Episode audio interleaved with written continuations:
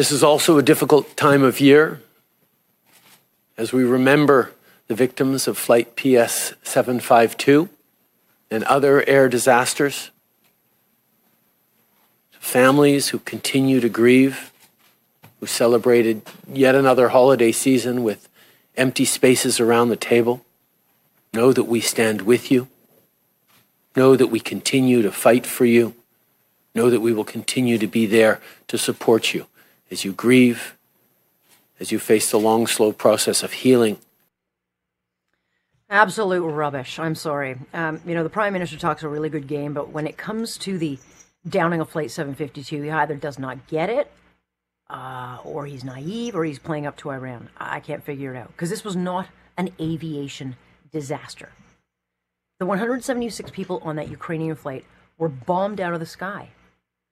And 85 of those people were from this country. Either they're citizens or they were here working on permanent residencies, or what they were part of this country.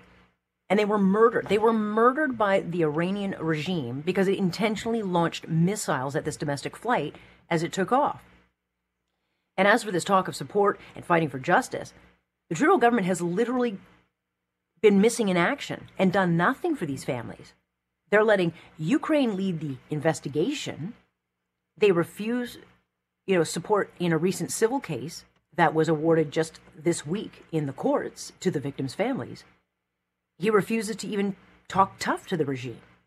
And, you know, worse is when this happened right before this pandemic, Trudeau met with some of these families. He, he, was there putting his arms around them in their home, having them cry on his shoulder. So he got all these photo ops, and none of them have heard a word from him since. So they were basically, I think, used as props. And so on Saturday, it will be the second anniversary of this terrorist act. It's not a disaster. And so calling it that for these families is a slap in the face. Zara Sultani is the director at Loyalist Public Affairs, but she is from the Iranian community. And I welcome you to this show because you wrote, I think, what is a, an important op ed in the Toronto Sun on what um, the family see as a slap in the face. I'm glad you could join us. Thanks, Alex. Thanks for having me. Why did you feel it was so important to write this piece? Uh, first of all, I think there hasn't been enough media attention. There hasn't been enough uh, conversations about what is going on.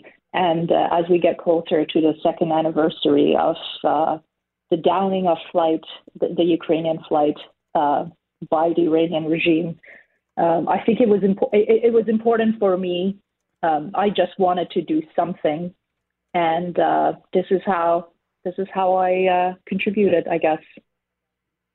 You know, if not for this pandemic, um, this would have remained on the front pages. It was an egregious attack on Canadians. And Iran, I mean, you know, they call it a human error. Of course, they investigated itself.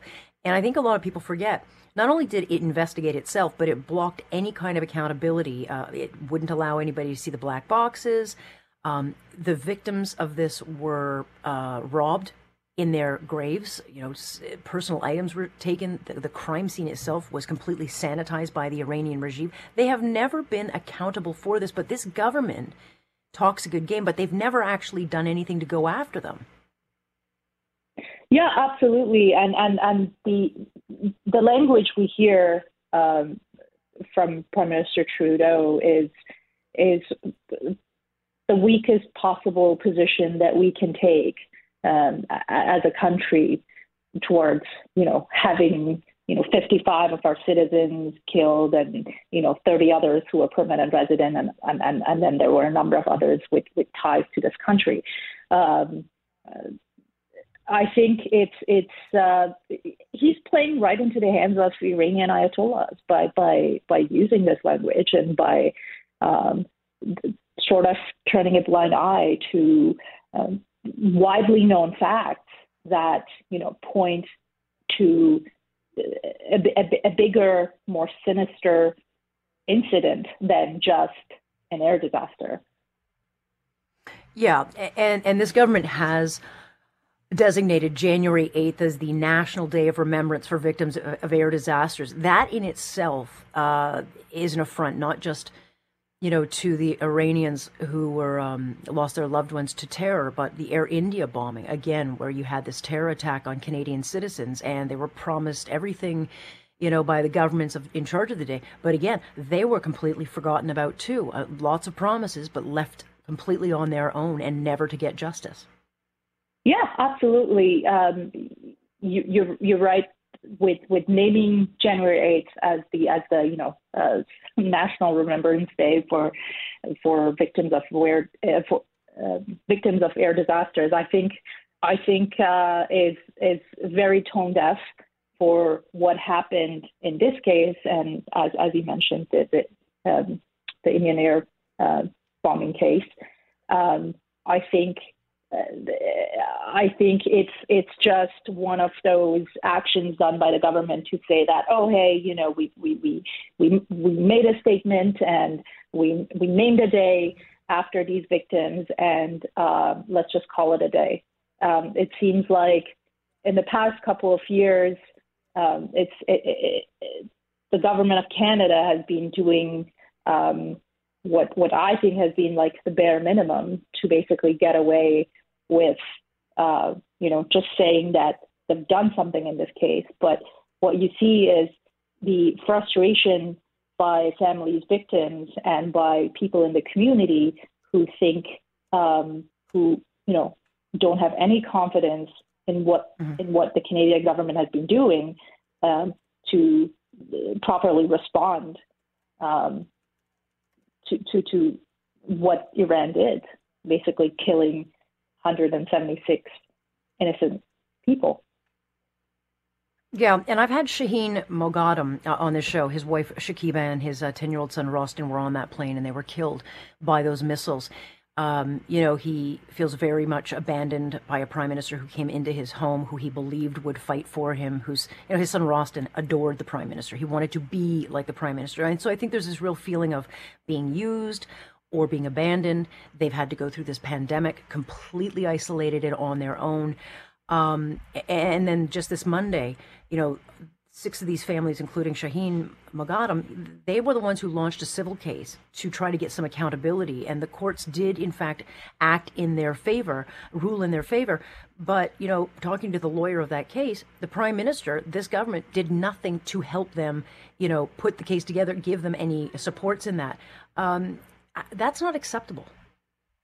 Oh, absolutely. I, I 100% agree. I think there has been very little um, support and and uh, to to to get to justice um, or to get to the bottom of what happened in this case um, um and and get to the truth. But um, unfortunately, it, it is true that a lot of uh, the families of the victims have uh, felt very lonely um, in this fight. Yeah, they're not looking so, for money. They want accountability. They want a, a, regime known for terrorism to be held to account, um, and not just. And I, I would hazard to say, um, Zara, that it's not even for their families, but for all Iranians who suffer under this terror regime. Yeah, absolutely. Look, I've I've uh, I've lost loved ones, and and you know the the the entire.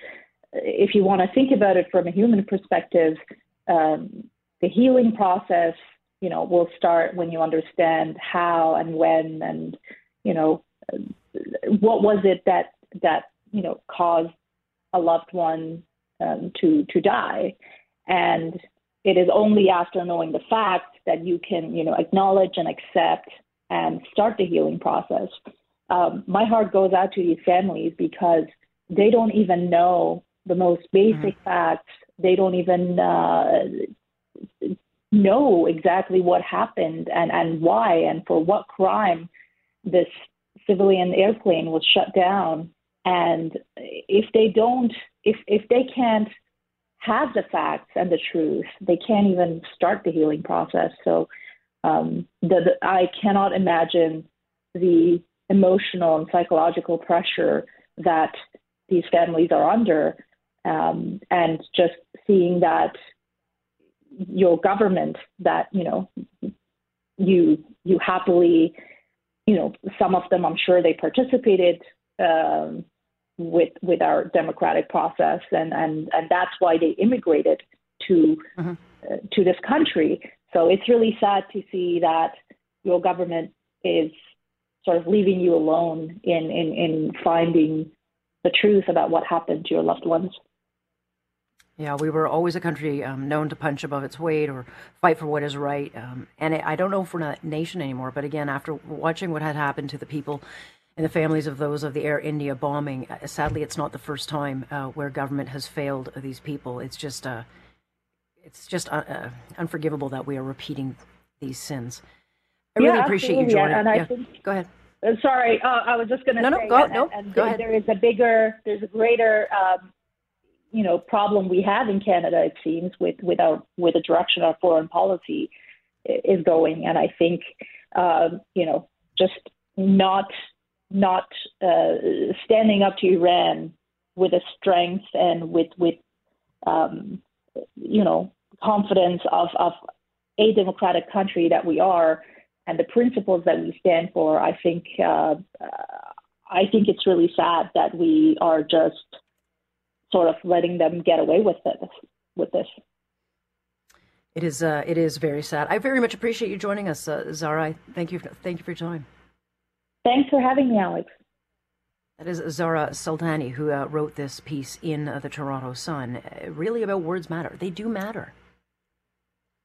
Our job is not to fulfill the propaganda of our enemies, Iran, China, and uh, we're doing that all the time. Stay here with us, Alex Pierson on point, and this is Global News Radio.